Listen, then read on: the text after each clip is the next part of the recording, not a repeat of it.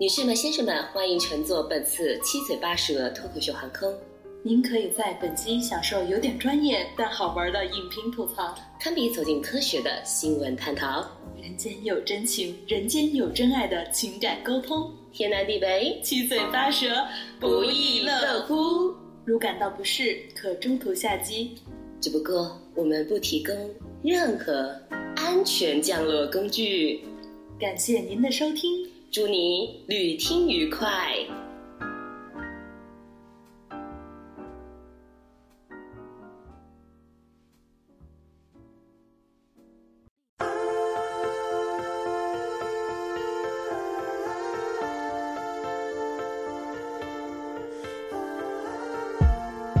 啊，有炮啊，有战争场啊，马都养了。那和天宜现在这么有钱了吗？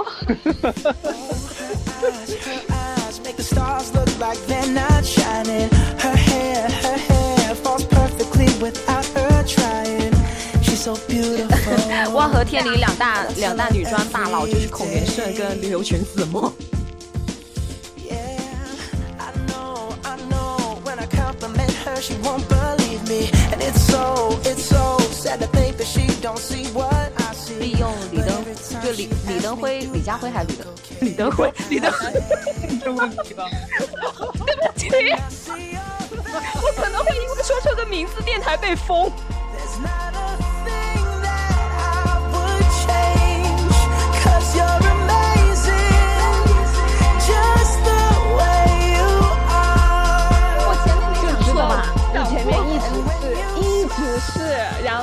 我就跟着你，我记得是李佳辉，然后你就是不是我，我一直记得是李佳辉，但是你一直非常认真、严谨、平和的语气在是叫那个名字，我就是我记错了吗？Her lips, her lips, I could kiss them all day if she'd let me. Her laugh, her laugh, she hates, but I think it's so sexy.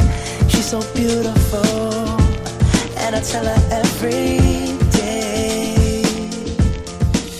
望大家，我这个时候要讲很多，就是粉丝安利电影自己偶像偶像电视剧的那句话，希望大家坚持超过 超过二十分钟就好听啦。是的，是的，超过二十分钟就好听了。啊，我们后面就熟起来啦。There's not a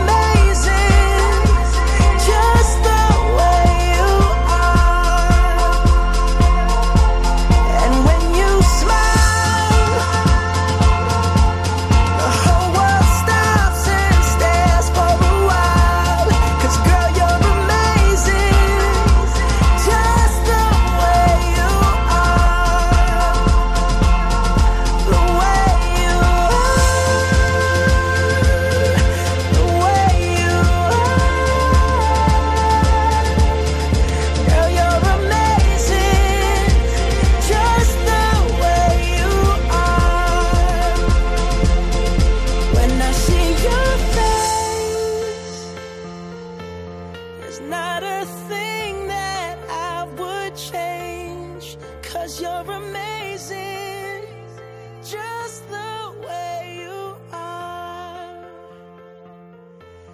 And when you Hello，各位小伙伴们好，欢迎收听最新一期的七嘴八舌 Radio，我是主播淼叔啊。然后今天晚上我们将讲一个，嗯，好了，我不知道怎么开场。就今天，今天应该是隔了好久吧，隔了一年之后，本电台邀请了超过两位以上的嘉宾，掌声鼓励一下，虽然你们也听不到。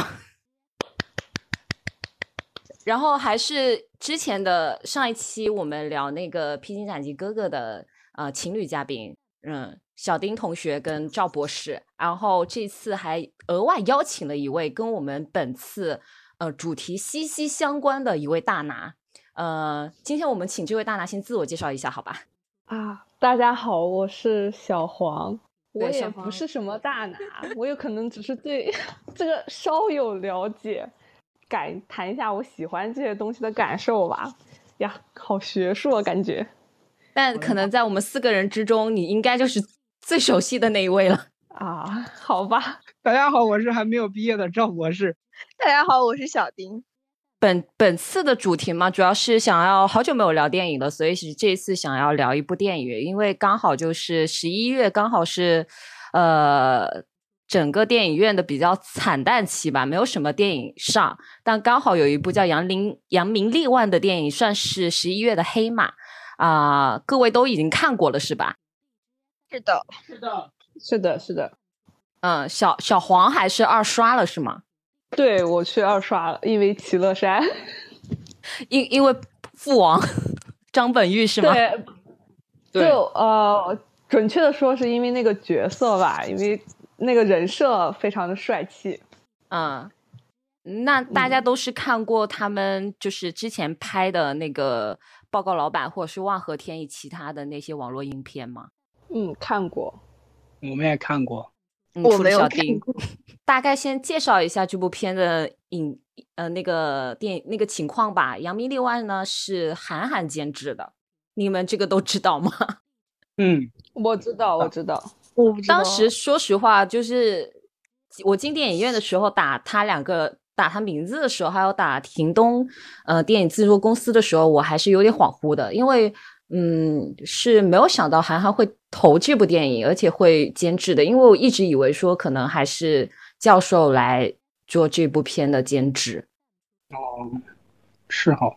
我我印象中他们关系还挺好的吧，就是因为《飞驰人生》，对就是他们一起拍的嘛。呃，嗯应该是从望和天银他们那一部《万万没有想到》大电影开始，他们就一直有在合作。对对，所以我觉得他们其实我看到他也挺 也挺意外的。我觉得他跟这个电视剧、这个电影的画风有点不大不搭，对对对，就是那种哎感受。对对对对，我倒是觉得还挺搭的。嗯，怎么说？我感觉韩寒是会搞这种搞这种东西的，或者说或者说那个他们就是就是子墨他们他他当时不就很想拍电影吗？嗯，然后当时好像就就是教授先一步过去之后，然后就后面有和韩寒合作，然后他们好像就有那个就有合作。那那当然这是这个商业层面的，因为我感觉就韩寒的气质，感觉跟跟这种跟万和天宜本身的气质还挺相似的。我不知道你们能不能 get 到啊？不能。对哦，我对他本人不大了解。就是韩寒他比较喜欢，他毕竟还是个文艺出身的嘛，他是个作家嘛。然后他的影片，无论是搞笑的《飞驰人生》也好，还是他之前就是公路片的那一些《后会无期》啊，或者是邓超的那一部叫啥来着？啊，就就那个反就就嗯邓超那部穿越的那部片，都是都是还哦是比较呃偏文艺向的。虽然他启用了也是对，还也启用了张本煜跟柯达，就是万和天宜的几个演员，但是总体来讲。就是画风会给我们感觉不一样的，就是感觉一个是在恶搞的，一个是在专门拍文艺片的。嗯哦，是是是，我就是这种感觉，因为我跟他们其实对韩寒不大了解的话，我我印象中他一直都是那种啊文艺风的那种感觉。对，文艺里头加一点梗，小搞笑一下下。对对，我觉得他们还挺像，因为他们都挺无厘头的。但韩寒的无厘头可能是收着点，他更加注重于他的剧本方面的。但可能大家对万和天宜也好啊，就整个他们整个公司而言也好，还是可能会长留残留在当时他们就是恶搞的那个层面，就是很明显他就是来搞笑的，他不是说过过度的去注重于文本这一块。啊，那你说但是我觉得扬名立万就很均衡了，他就是这个的是的度就很好。嗯，对，这个度就把握的很好。这部电影是十一月十一日上映的嘛，然后我查了一下票房啊，截止到我们今天晚上十二月四号周六晚上的录制，它的综合票房是七点零六亿，排片的占比是百分之二十点五，仅次于刚上映两天的《古董局中局》。《古董局中局》目前的排片是百分之三十四点一，嗯，大概是这么一个情况。大家就请问一下，就各位对这个七点零六亿这个概念感觉如何？就是它值得这个票房吗？我觉得是值的。我也觉得值。我也觉得值，差不多。好，四票。感觉今年的票房都挺高的，就是一些我认为看起来不怎么样的片子也都挺高的，所以我认为就挺值的吧。这个确实没有办法，因为疫情的原因嘛。嗯，我我我觉得其实就是七点多个亿，感觉感觉来说的话，就是就是从口碑上来说，应该也是差不多。从市场的反馈吧，因为嗯，他们也没有做太多宣发嘛，就就他们他们自己团队内部的人，然后开始就是拉投一投，然后转转转转微博之类的，然嗯。后然后而且他们可以看出来，反正这个电影它的那个拍摄成本应该是比较低的。对。本来暴风雪山城就非常好拍，是不是？我在查查资料的时候是说，他们本来是想传一个报告老板的大电影，然后是在、呃二一九年年底就启动这个项目，然后呃剧本都写的七七八八了，二零年去拉投资的时候，呃还一开始挺好的，后来实际上遇到疫疫情的原因还是怎么着，就是搁置了。然后就投资人也没有再投了，所以他们那个时候就在想说，如果是急于要拍一部电影去筹报告老板的钱的话，就可能觉得剧本杀这个方面还蛮合适的，所以才说后面团了这么一个扬名立万的剧本。就我看我看的那个有一个呃分析啊，就是说他们剧组穷到什么程度？那中间不是有一段非常就是回忆里面《齐乐山回忆》里面不是有一段打戏嘛，就是战场戏。哦，就用的是那个建国大业是吗？对对对，说的那个是吧？对，因为他们在建国大业里面就是有他们仨都演过，对他们仨都演过。所以怀疑他们去跟导演沟通了沟通，然后去找人家借片源，跟跟人家。借着对对对，这样吗？还可以这样有有啊，对，就是那里头的大嗯大场面嘛，就是好多那种打仗的场面，就是好像是从那个建国大业还是还是什么，我我大致忘了，就是那个片里头就是借的。然后那个 UP 主还说，因为现在的片源还没有出来，等片源出来之后，大家可以比对一下。啊，就就是那一段，我看的时候我就觉得，我我倒不是说我觉得他眼熟，我就是看的时候，我第一反应就是啊，有炮啊，有战争场面啊，马都扬了，那和天宜现在这么有钱了吗？就是真的是，就第一反应都是这个样子，因为他们真是穷惯了，我感觉。对，但是其实呃，仔细拉一下他出品公司，就知道他这部片肯定没有多少钱的，因为一个猫眼，另外一个就是 韩寒的停动，然后就是自己的望和天宜了。哦，确实，他这个片拍的真的就挺棒的。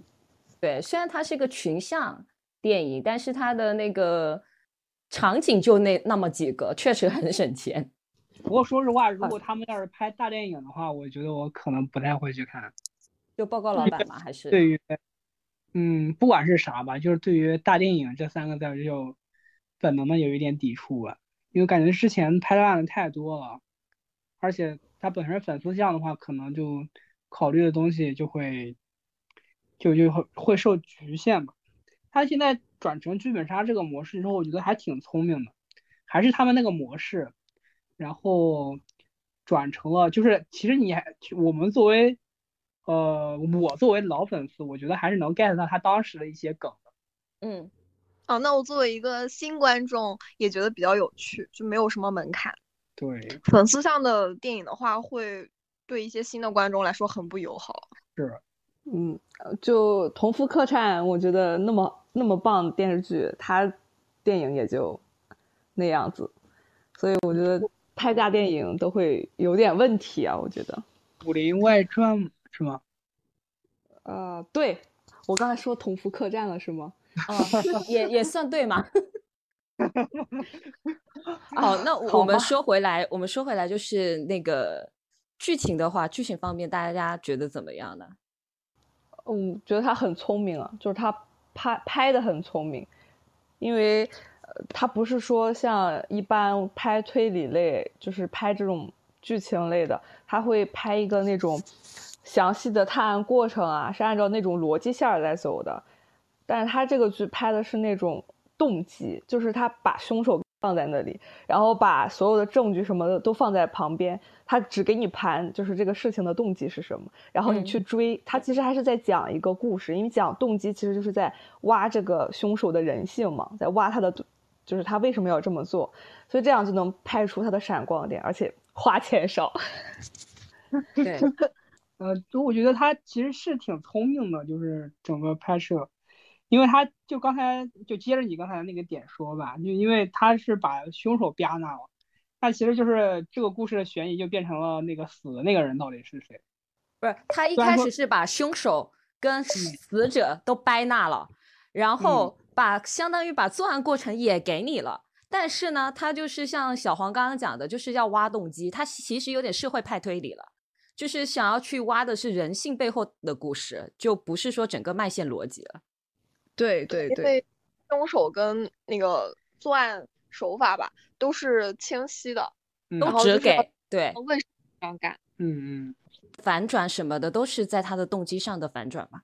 嗯，对，他就是一种在剧本杀里，这个被称之为学术呃叙述性轨迹。嗯，就是他通过给你的描述，给你的。剧本就是他，你读到的描述，你文字的描述和你线索的一些给你的线感觉，让你感觉这条故事线是这么走的。但其实他是用同样的话来给你一个相反的意思，然后最后你会通过一些细枝末节来查出你前面那个那种故事情节里面是有漏洞的，然后你才能发现后面的真相是什么。它就是一层一层的反，一层一层的反转，就有点这个意思。对。其其实里头我自己在看的时候，我觉得最妙的是，呃，他们一开始不是说到了那个医生杀杀人碎尸碎尸案嘛？就说到那里的时候，其实呃，齐乐山是听在耳朵里的，他就已经开始来布布局了，就是他第一层动机的那个要让李家辉误会的那个东西了。嗯嗯，对对对对，而且他那个。电影里面有强调，就说他有在注意这件事情，而且是好几次强调。对，一个是大海说他在看案，他在什么歇着，然后那个呃柯达演的陈晓达回去之后说还有闲情在看案子。嗯嗯，全是细节。然后他不是还让，其实其实想想他有些人啊，有些人可能会觉得他太过于刻意了，因为齐乐山还问了一句说。那个你们在说那个什么什么事是吧？我还问柯柯达演的那个角色，然后柯达这个角色回来了，还把这个事儿又强调了一遍。其实就他其实也确实在为后面的事铺垫。嗯，对，我觉得我觉得是这也是这个电影聪明的地方，因为推理类的电影，除非就是你其实是这样，推理类的电影也有点像。粉丝向的电影，就是它是只给喜欢看推理的人推的这种电影。你如果是一个，比如说是一个平常不接触推理小说，或是不接触任何相关的这种文学作品啊，然后这种这种人，你只是去看一个电影的话，你进去是有可能比较难转过这个弯来的。他强调其实只是把观众不当聪明人来干。嗯。是是有这个原因的，因为我有同事去看的时候，他就看完第一遍，他是没有把所有的反转都记住的。他，你你不会说像我，我看完，我看到这个地方我就知道，哦，前面只对的是哪个证据，只对的是哪一句他埋的伏笔，看到哪一个地方你就知道这个故事线是怎么逻辑是怎么推翻的，都都能很清晰明了的看出来。但是有的我同事他去看就是。他看不出来，他不知道这个反转是怎么从第一步到第二步，第二步到第三步的。嗯，他就嗯，他在就得明确的先给他点出这个题，他才后面会有记忆点，他才知道哦，这个地方是错误的，是这样。嗯，不愧是大拿，也没有了。嗯，所以扬名立万其实他自己也没有把这个东西定义成一个悬疑推理的电影嘛。对对对，所以他很多东西都是比较直白的去。给到的，嗯，是，我觉得他对于我来说蛮直白的。我我我我刚才一直在想，就是一直在回忆嘛，因为过了一周，就是里面每个人的角色定位可能就现在对于我来说有点模糊，就除了就就是主线的几个人物，我觉得那个那个那个陆陆是叫陆导，就第二个导陆演，陆子野，陆子野呃就是制片人的那个角色，就是他把人给团起来了。他在整个那个就是故事发展中，他起了什么作用？我总觉得他存在感不不是很强的样子。没有他就没有这个局呀、对，而且他相那当于全局啊，我感觉就是他在推每一步的进入下一个阶段。对对，他在推推进度，对，他不不管是跳舞还是拿酒，然后还是看现场，然后看了现场之后锁门不锁门，对他要 Q 流程，对吧？他要 Q 小达去把那个对摄摄像机给拿过来。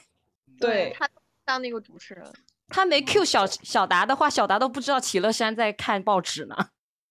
嗯，对对对，那这么说我觉得可以接受，因为我我对他定位可能还是推理的，因为我觉得他就没什么意义嘛，因为就感觉你他就是你纯粹你如果把它当成真的是当成一个剧本杀的游戏，或者是密室的游戏的话，他就是传局的那个人，他就是有点相当于主持人，哦 NPC 对 NPC。嗯，明白了，因为因为因为我就觉得他太 NPC 了，所以我就有点疑惑。哦，他就得有一个 NPC，要不这个流程会推的非常硬，就是不可能一群人毫无逻辑的去干另外一件事情。对，嗯，嗯，对，嗯包括切换场景也是。就是他一开始的动机就是这群人都想翻身嘛，对，嗯对，扬名立万嘛。对，就是想扬名立万嘛。然后他一路子也就是因为他的路子真的很野，但其实说实话，你整个故事的脉络逻辑，你真的要非常生硬的去套他的一个逻辑的话，也是有问题的。因为最后咱们都知道，就是呃那个谁，那个那个谁来着？呃，于凯磊是吧？于凯磊磊，对，哎，对嗯，哎，磊叔最后来那么一刹那，就是要把他们全都给搞死的原因，就是说明这三老的背景是很大的，大到就是死了之后，我还得去给你埋这个事儿。那说是说白了，齐乐山是不可能出来的，不可能我花了钱就能把它搞出来的。所以就如果你真要细究的话，他他那个动动机就一开始那个动机全是漏洞。对，是是有漏洞的，但是它不妨碍他这个电影还是好看的。就有一段很生硬，有一个地方让我第一次觉得非常生硬的点在哪里呢？就是在，呃，他往外爬，然后他就是他的呃齐乐山的那个给他们讲的故事里，他在抱着夜莺的尸体往外爬的时候，他还单位把头发咔扔了出去。对，对对对，那一刻，那那一刻我就觉得啊，这个证据留的，就是太硬了。你说你要是比如说他的假发就是缠在他的那个布上，然后他往外拖布的时候，假发掉在那个回廊里，就是他那个通风管道里，我也能接受。但是他就扔出去，真的是让我没有想到。这这个就只能说明李登辉他不是个警察，他不能干侦探这个事，他只能写故事，嗯。哦，对对对，因为他是其实这个这个用来迷惑嗯。迷惑李登辉的嘛，相当于他是这个借齐乐山借李登辉的嗯。口去把这个故事讲出来。嗯，嗯，这么说也这也是这个电影聪明的地方。对，就是我一开始就设定，我讲什么都不一定是对的，就跟我当时看那看那个那个，就前一阵完了我又忘了。那个女尊那个女尊世界的那个那个电视剧，啊，传闻中的陈芊芊，对，传闻中的陈芊芊，她一开局她就说，因为因为这个呃小编就是这个写剧本的这个人，就是一个九流编剧还是七流编剧的，所以他编出来的剧本不管多垃圾，他都很正常，因为他是一个他是一个非常不入流的编剧编的，所以不管后面的故事他拍成什么样，讲成什么样，大家都会有一个合理的解释。就他就自圆其说了，他从开局就告诉你，哦，我拍的这个东西，你骂我，是因为他就是写的不好。他把那个正常的推理剧主角都是要么是一个私家侦探，对吧？要么是一个这个警察。就这个你要交给一个呃推理小说爱好者去推剧情，或 去去做这个角色的话，就很多事情就就会比较没有那么那个那么生硬，或者说是没有那么怪了。对，所以他才借用了记者这个身份嘛。就记者他有一定的敏锐力，但是他的敏锐力他是带着一定目的的，因为记者这个身份就是去访问的。所以一开始李登辉在逼问齐乐山的时候，齐乐山有点招架不住，是因为他很明显他在挖真相嘛，他不是也一直在强调他在挖真相，但是就因为他是个记者，所以他会自己脑补一些东西，因为我们都会，他也其实想想也蛮讽刺的，他齐德山后面也是有点抓住了李登辉这么一个所谓的弱点吧，所以他布了那么一个局，让李登辉自己。自圆其说了，自己补了一个故事出来。嗯，是，就是他这个身份就用的很巧妙。因为如果真的是搞一个侦探放进去的话，你这个侦探不知道怎么摆。然后所谓沉沉住侦探这个角色的外衣角色的大海，他就把他描述成是一个有点懦弱，但是还是有一个正义之心的一个小警察，就都说得过去。对，我说他是个私生饭嘛。哦哦哦，对他。他他不能叫他私生饭，他只是粉丝。对，私生饭是一个很严重的词，我我们要我们要对不能这么说。澄清一下，私私生饭是一个很严重的很严重的词，它是一个非常不好的一种一种一种人的代称。呃，我们像你看他大海从始至终，他甚至合照都只敢偷偷摸摸躲在角落里照。就是这种粉丝，对音乐停了，他都没有要求我再跳一舞。对，对他只是一个卑微的小粉丝。啊，大海可可怜了，加了一副手套，我想要上去跟梦蝶小姐跳个舞，结果停了。啊，就那一段可搞笑了，就他最好玩的，我觉得最好玩的就是最后他说 滚，就他说我是他的粉丝啊，对对对，那段那段我们当时整。整整场都在笑，对对，说说，对，秦秦霄贤演的确实很出乎我的意料，是，我觉得他在演本人，对，他也还很自然，嗯，是。我我因为之前虽然我听也听那个郭德纲他们的相声，但是我比较我比较喜欢听的就是郭德纲他们那一辈的，所以他后面的那一群出来之后又因为。德云女孩就出了一些，也是刚刚私生饭的那那些事吧，比较比较没有理智的啊，没有理智的某部分粉丝出了一些事之后，我可能对他们新一代的有一点点观感不太好。然后，所以我一开始看的时候，我没我就知道这个人很眼熟，但我我就记不起他来。然后后来是结束了之后，我才想起这么个人。然后后来咱们不是要录这一期节目嘛，我就去看了一些资料，呃呃。导演刘巡子墨说，就特别喜欢秦秦霄贤。说有一天晚上，他们聊完那个剧本之后，以正给秦霄贤发了一条信息，说我们这边在准备喝一点，喝一点，你要不要过来？那个时候已经大概要快一点多了。然后秦霄贤问呃子墨说，那我要不要过去？子墨跟他讲说，如果你太累了，他以为他累了嘛，就是说你要是太累了，你就别过去。秦霄贤这个时候跟他来了一句说。我主要是觉得我这个角色跟他们不熟，对大海跟他们都不熟，从没见过面，所以不应该很熟。嗯，我就觉得还小伙子还蛮上道的。嗯，我就真的我就觉得就是呃，他我以前从来不了解他，因为我不看德云社，我也不知道这个人啊，我就是完全因为看了这个电影，我才知道哦有这么一个人，然后后来去看。导演和其他演员的后续采访，我就会觉得啊，这个人还不错，就是是一个不错的演员，是这样的。后来才知道他是说相声，我才哦，原来说相声演电视电影也演的挺好，就是这样。就就可能本来他们在传这个局、传这个剧本的时候，所有的角色，呃，可能在写的时候脑海里就已经有了，所以可能就是适配性比较高。嗯，对对对，嗯，是，哎，我当时看的时候就说，哎，这个这个这个电影最后导演能不能女装出来客串一下呀？你过分了吧？我一直在想这个事情。说说实话，我听那个就是说那个导演之前就是老是客串女装之后，我觉得导演还挺适合客串那里面那个女孩的，而且还可以吗？两万和天里两大两大女装大佬就是孔连顺跟刘群子墨。对啊，哦，而且而且就是是吧，又有一个爆点可以宣传说我们这个里面有导演的客串。哎，说实话，那那这个样我不信齐乐山会为了夜莺奋不顾身。对这个故事逻辑，我也不相信这个动机。是说他挺好看的吗？夜莺不能露脸，不能露脸。那就戴个面纱嘛。其实我觉得最后夜夜夜莺在越那个越南那块儿的时候，他是孔连顺，我都不意外，你知道吗？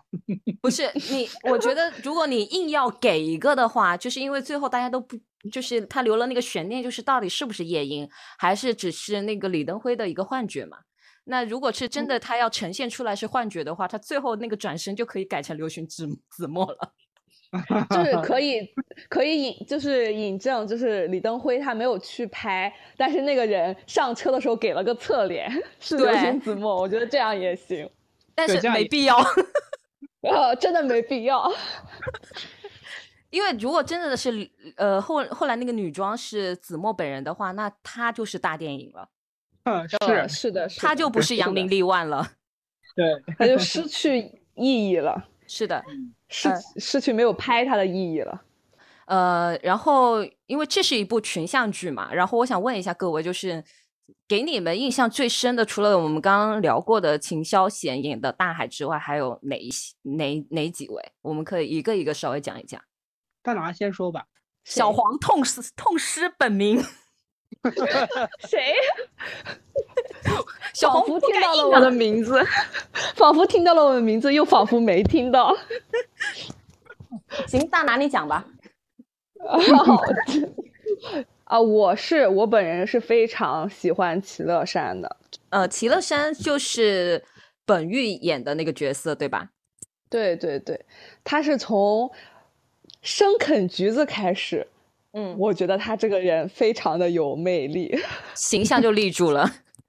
是是因为什么呢？因为他之前一直是一个就是呃背景板嘛，说不好听的就是背景板，因为前面一直都是其他的电影人在发挥，呃，直到直到陆子也在介绍他的时候，他因为介绍他之前是李登辉看到他的脚铐了嘛，然后知道他是凶手了之后，他就整个人是那种在李登辉的眼里，他就是那种阴狠的那种形象。好像是先介绍他俩是顾问，然后他问完之后笔掉下来了，才看到他的脚铐。对，就是在说他俩是顾问的时候，他嗯们俩就是李登，就是齐乐山和大海两个人是背景板一样，就是完全对对对嗯背景板。就是前面他们俩就不出现，就是神秘人 A 和神秘人 B。就就 在看戏嘛，看他们对对因为他前面其实也蛮巧妙的，就是前面他很巧妙了借助了李家辉跟那个杨浩宇演的那个叫啥来着？叫呃关敬年。就是杨浩宇、那个哦公叔，哦公叔，对对对对，公就是对一开始出来李家辉跟关敬年，然后再包括有有那个于恩泰演的郑千里，还有邓家佳演的苏梦蝶，然后再包括陆子野，他其实前面那几个重要的角色，通过他们的吵架、人物关系出来了，然后各自也都介绍出来然后，然后这个时候大海、大海跟齐乐山两个就在那看戏，对对对。然嗯后直到那个李家李家辉啊，不行，我也改不过来了。我前面没就讲知道错吧？你前面一直是一直是，然后我就跟着你，我记得是李家辉，然后你一直 跟着你，我 我待会儿回去听一下，我应该一开始还是李佳慧，中间才会变成李登辉的吗？没有，你从开头就是，然后你们也没有阻止，我，这个事情很大哎。就是不是我我一直记得是李佳慧，但是你一直非常认真严谨。平和的语气在说叫那个名字，我就是我记错了吗？呃，好像好，你继续，你继续。就是在李佳辉的笔掉下去的那刻，就是第一个冲突点出来了嘛。对，就是他本来是背景板，然后突然一下子变得非常，就是非就是个关注点了。结果，结果那个呃从从这个地方开始，他在李佳辉的眼里就是那种凶恶的形象，就是他还朝他邪笑啊之类的。但是直到陆子野介绍他说他是凶手，然后他开始啃橘子的时候，我就我就觉得特别好玩，是因为，嗯，因为我之前注意到他当时开局的时候，他就在那儿扒橘子给大海吃，就是对对对，还很温和。对对对，还问大海要不要吃橘子，然后大海还把他的手打回去了。对对对，然后后来到那一幕的时候，他直接开始啃橘子，然后我就觉得，哦，他竟然还要，他竟然还配合陆陆子也在吓他们，就是在那，就是很有幽默的那种就他很聪明，他很聪明。对对对，就就特别逗。从那个时候我就觉得啊，这个人物就是立住了，就他有两个完全相反的两个性格，就不是性格，就是。呃，两两种特质，他的那个转变，就是他其实给了他的一个契机嘛，就调比开始就是一个契机的转变了。呃，对对对，嗯，对他应该是看到那个李佳辉掉，就是看了下。现在李佳辉这三个字都变得十分的刻意。我跟你讲，我跟你们讲，我现在把演员表放出来，我就盯着以正是李佳辉。好，待会儿就变成尹佳辉了。呃，就对对，尹尹正演的那个李家辉继续啊，不，李佳辉，李佳辉，笑死了。小丁，你继续。哦，嗯，哦，说到他就是看完笔之后，然后他抬头，也可能是因为他现在开始关注那个企鹅山了，然后企鹅山就开始故意给他对，就吓他，对对对。而且后面也是企鹅山基本上。就是每次看这些人，就是又有什么新的推断或者什么，然后就会配合演戏。对，对，对，还有一本正经的表演了一下，就是如果我慢着骑，我是骑着刀飞；如果我哦对，刀仙刀仙那个，对我就带着刀飞。我有看幕，我有看幕后花絮，就是刀仙这一段是。张本煜自己一个人在那讲了一分多钟，最后是导演看不下去了，喊了卡。他又在胡编乱造，然后讲了一分多钟。我觉得就是这个角色真的是得益于张本煜他本人的一个演技。是，嗯，其实挺复杂的，无论是在开头的，就是一个很纯良的，然后掉笔了之后啃橘子，还是后来回忆中那个副官。还有就是副副官从战场退下来之后，跟就是当夜莺的那个酒保，就是在夜莺唱歌的那个地方当酒保，再包括一个人去杀三老，然后在后续他这个东西被揭露出来了之后，要嗯，就是 苏梦蝶就威就是持刀持刀就是威胁苏梦蝶的持也不是持刀吧，是持刀还是反正忘了这个细节。拿拿手臂，哎，对对对，捆住苏梦蝶的时候，他那个。对，那那整个演变这个层次是非常丰富的。对，啊，只只能说张本煜成就了齐乐山。哎，是的，是的，是的。而且，因为如果看过《报告老板》，就都知道他在里头演了一个很打双引号的恶心，就是真的是演员，这我真的可以称之为演员啊。对，真的真的演演的特别好。呃，就 还有他那个呃，我们这个时候就要说那句非常经典的台词了。我叫他爸，他打我妈。对 对对，就演的如此悲情，就是当时整个表情 就是那种一本正经的悲伤，太好笑了。主要是那个回忆，回忆他妈妈是齐溪是吧？锦溪，锦溪，《甄嬛传》里头锦溪姑姑。对对对，嗯，然后就抱着木桩子 那个地方，啊，其实他他们说他的那个所有的回忆都是靠他自己现实编出来的嘛，包括他妈妈就是他们家的那匹马，其实是他是他将军的那个那个马，对对，叶莺他父亲的，对对对，我就是看到呃。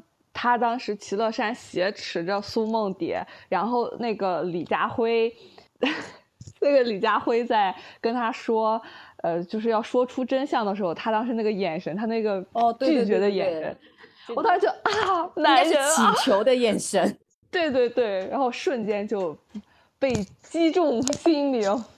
对，但但谁能知道后面的反转告诉我们，他其实那个时候也是在演戏，也是在演。对对，最好的编剧加演员。就后面你怎么回忆都觉得那一段真的很妙。是的，嗯，他都是现场根据这些人的反应、他们的进度，然后编出一个故事，然后配合他们演下去，让他们相信。对，就是我要让你相信这个真相。对。主要主要是大家还都信了。对我印象里头最深的，除了那一场眼神戏之外，还有就是大海临死之前给他打的那个眼色。啊，对对对，就告诉他说刀在我我身上。嗯。哦，他那个时候也一一方面是知道大海要死了嘛，然后一方面也是知就是下定决心我要一个人护着他们全部人，就很坚定，变得很坚定。对他那个眼神实在太棒了 啊。我们又开始花痴了，是吗？这个男人结婚了，花痴也没有用啊！英年早婚，真的很英年早婚啊！因为拍报告老板的时候，我记得还有一个花絮是情人节吧，然后采访就是好几个人，基本上演员什么都是单身狗。采访到本玉那里，问父王你嗯情人节打算怎么过？他说啊回家过呀，然后就把他的戒指放出来了。啊，对。虐变单身狗。好，那那除了齐乐山之外，赵博士跟小丁还有什么就是印象比较深的其他角色吗？我觉得那个梦蝶那个角色还是印象还是相对比较深的吧。嗯，因为呃，这怎么说呢？我感觉可能有一点，就是就除了他之外，有一点拔高个的这个嫌疑在啊。就就就我个人而言，因为首先呢，就尹正这个。不不不多说，就他演的就有不不是我我认为他演的不是特别的好。首先就是觉得他有一点生硬，或者说他想演出那种愣头青的那种调查记者那种感觉，但是他有点用力过猛，我觉得他表演的痕迹有点太重了。嗯嗯，然后然后那个于文泰呢，于文泰其实我对他是寄予厚望的，我觉得他能演 寄予厚望。对呀，因为他是一个博士生，他是一个博士呀。嗯，演技也很好。对，但是但是我觉得他还是没有跳出那个吕秀才那个影子，感觉不管是选角也好，还是他表演也好，就是感觉他还是在演吕秀才。就是我我不知道你们你们你们这个有什么看法？因为先对于云泰来说的话，我插一句，那这个时候我就要向你。亲情推荐一下《大秦帝国二》里面的张译，我知道他里面演的很好呀。我们看他的意思是说，这个角色可能跟吕秀才某种方面是有点重合的，所以他感觉是用吕秀才的影，有吕秀才的影子在演郑千里。哦哦哦，哦，懂了懂了。希望就是我一开始的时候感觉哦，他这个角色有点有点类似，但是我希望他在后面整个电影下来有那个有某一些点或者一个点也好，就演出不太一样的，就是但是我没有看到嘛，就是有有一点点失望吧。然后然后那个那个那个梦蝶的演员叫什么我不太记得，就姑且叫他佳佳好，邓佳佳悠悠好了。嗯，好，萧逸嘛，对，萧逸嘛，然后感觉。他就是，且不说《爱情公寓》怎么着，就是觉得他整个比当时要进步多太多了。嗯嗯，但是我觉得可能还是受制于选角吧，因为他这个里面还是演那种就是比较啊，对，也不算花瓶，我觉得。对，但是他里头其实也有在一一直在用，就是其实他里头也有。有一些蛮讽刺的嘛，就是说，呃，很多美美丽的女明星可能就是花瓶儿。对对对对对，就讽刺那段，当然是我觉得那可能还是剧本写的好。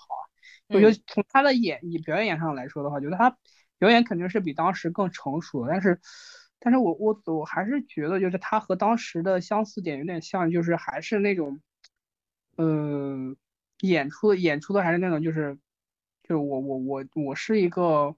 本质上还是一个嫉恶如仇的人，或者说是我认为这个就是我们知道的真相，我们就要把它把它表现出来，把它演出来，一腔热血。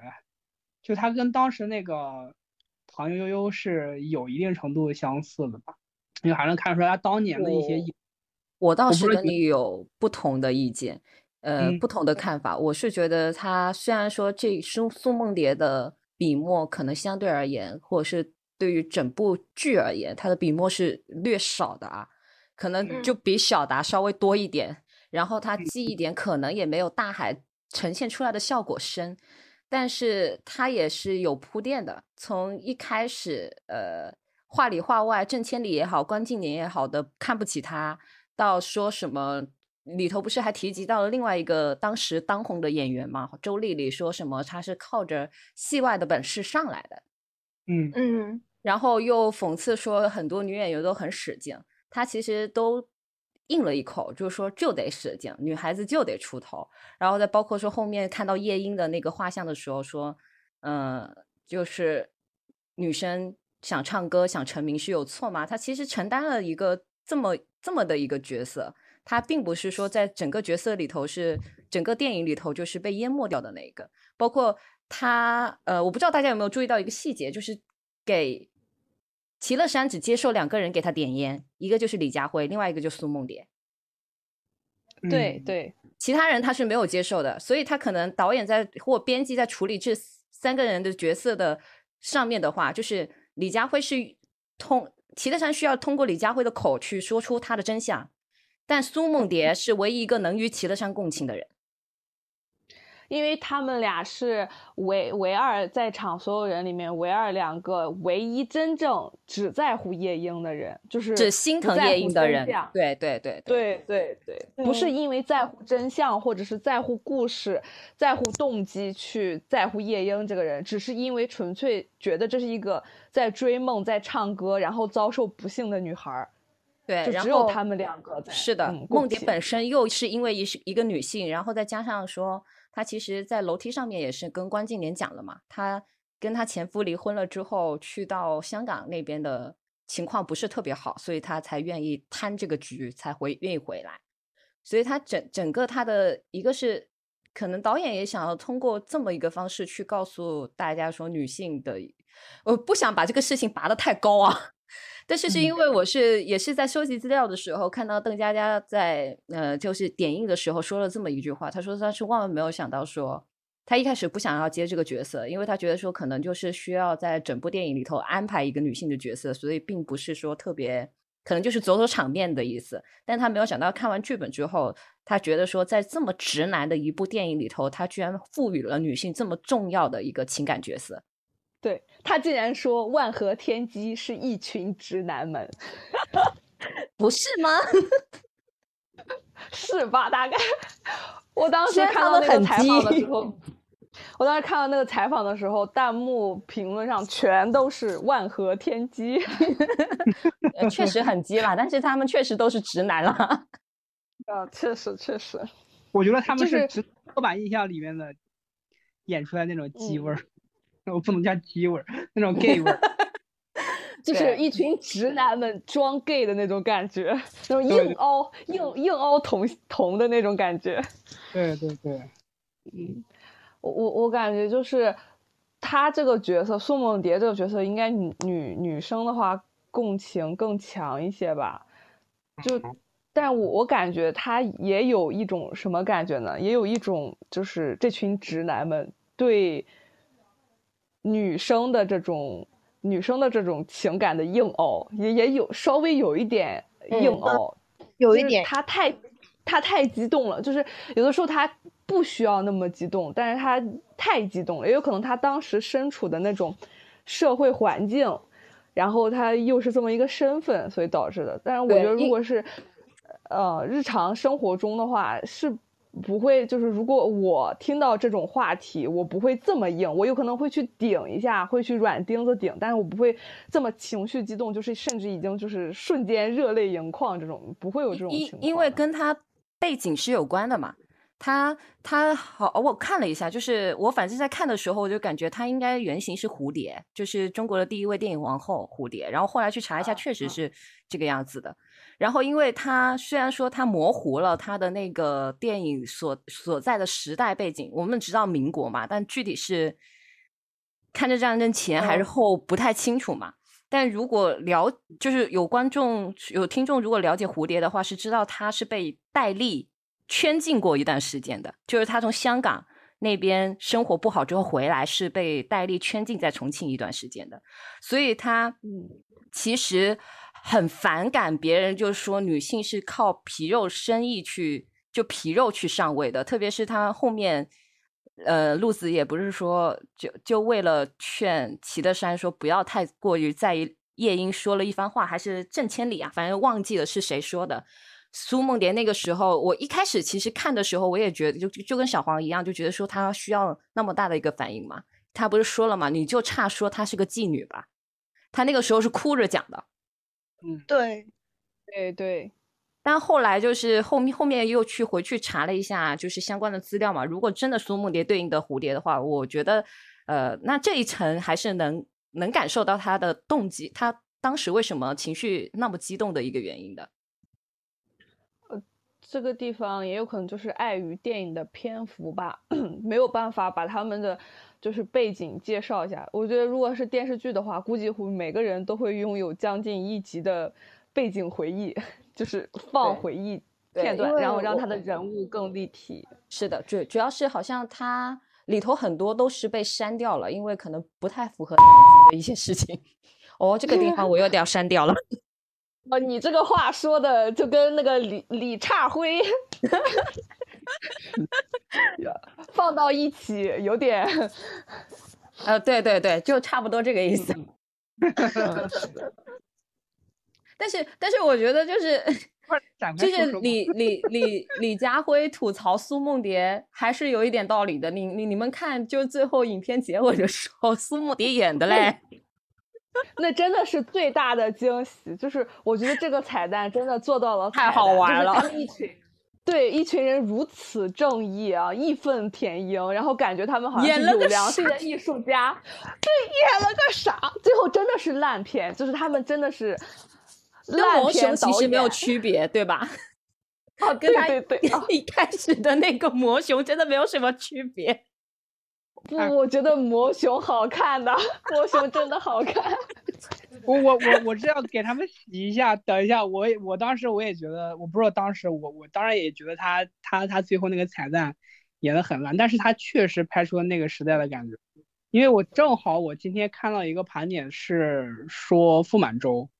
因为傅满洲是那个，就是就是美国，他们早期会经常会拍的一个特别歧视华人、辱华的辱华的一个形象。对对对，嗯，他们那个时候三四十年代，那个时候美国的电影工业已经发展到那个程度了，然后演的也是就就就跟他们一样，跟机器人一样上了发条一样的表演一样的。嗯，就那个时候就代表代表着世界，也也有好看的电影的，也有不是这样子的。就是啊，那你不能 指望他们小作坊能拍出来像那个摩登时代那样的电影吗？那不可能呀。主要我们想吐槽的注意力就就不是在说它整个规格什么，主要是在邓家佳演的苏梦蝶，确实就是跟李佳慧写的吐槽那样。就是我我我觉得他导演就是为了把这个最后的这个结尾的电影拍出对拍出这种反差来，嗯嗯。啊，其实邓家佳里头还还还还贡献了一个挺好笑的一个笑点，虽然说那个是他跟小达一块贡献的，就是说，不是他说换小达上去吗？然后啊，对，他说你这个毒妇，啊，好你个毒妇，我上去就不危险吗？对，那个真的好好笑，嗯，真的当时就是这些笑点，真的是只要你在当时，你真的憋不住的那种笑。对，而且这些这些笑点很有他们的风格，就是他讲讲出那句话的时候，就觉得啊，爷青回，好几个毒妇那就真的好爷青回啊，就很磕打。但是你不会出戏，而且你新就是新的新的人去看，你不了解梗的人去看，他也很好笑，他也非常好笑。对，还有演日本人的那个，哦，对对对。虽然我一直在挨打，但是我演的都是日本人，不丢中国人的脸。真的，真的，真的太太万合天宜了，真的。对，嗯，那我们就顺势讲一下柯达演的陈小达吧。他这个角色就是给我感觉开头就是懦弱嘛，当然后面也，我感觉就是电影最后他们要拍电影的时候，其实他也不算特别懦弱，他就是怕鬼。他别的不怕，他就怕鬼。他他是啊，他 就是一个啊这么身强体壮的人啊，拳打他迷镇关信西。哦，对，但他迷信。我觉得每个人身上都有这种反差，就很棒。对对对，因为他他也不是完全说害怕吧，他面对齐乐山的时候还是想要上去刚的，但是他你让他爬烟囱那一块，他就呃爬那个什么通道那一块，他就不行。打咩？对，而且 而且他其实是有狗腿的一部分的，就是陆子野，所有人都不命令，只命令对令小达达。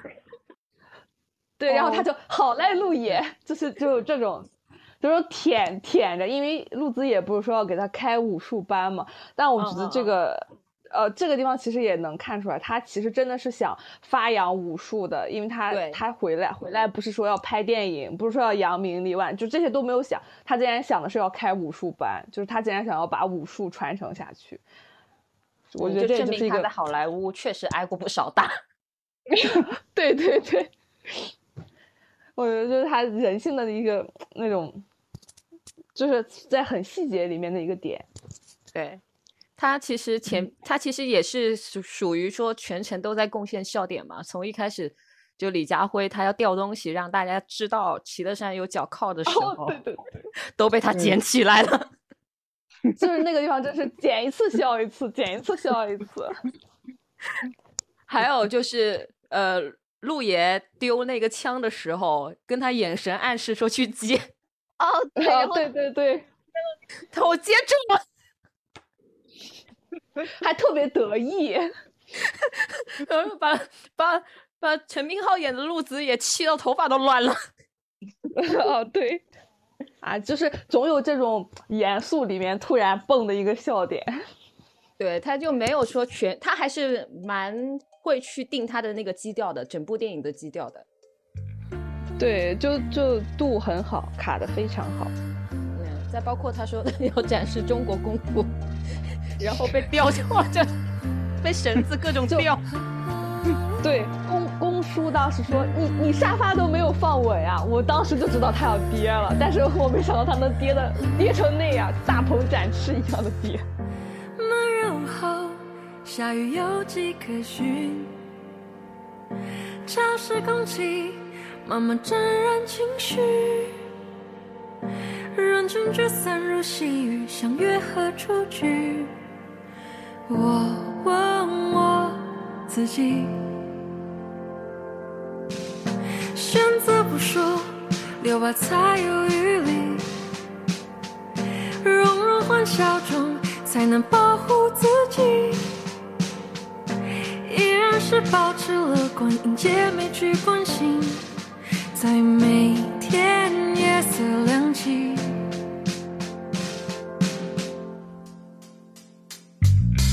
灯光倒映流泪的人，悬在遥远的星际黑夜里抬头找寻，黑夜漫漫，内心惆怅，坠入荒芜风景。别忘了，是你照耀前行。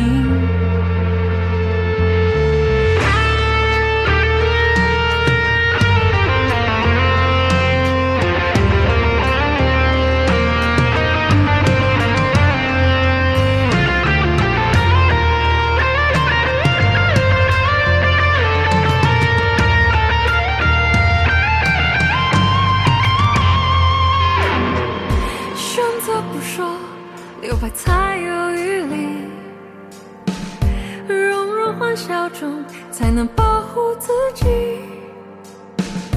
依然是保持乐观，迎接每句关心，在每天夜色亮起。灯光倒映流泪的人，许愿在遥远的星漆黑夜里抬头找寻。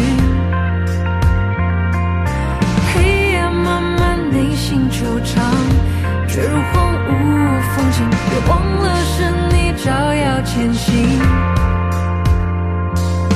弯弯月色不为谁来，缘全也都是注定。迎风的人处变不惊。寂寞的心，寂寞的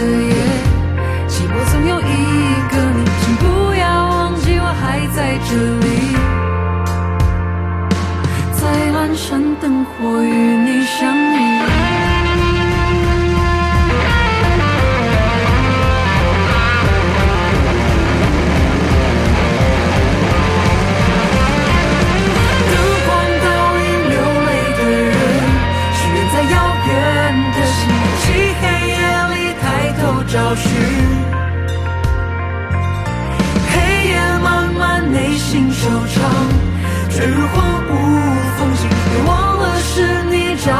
前行。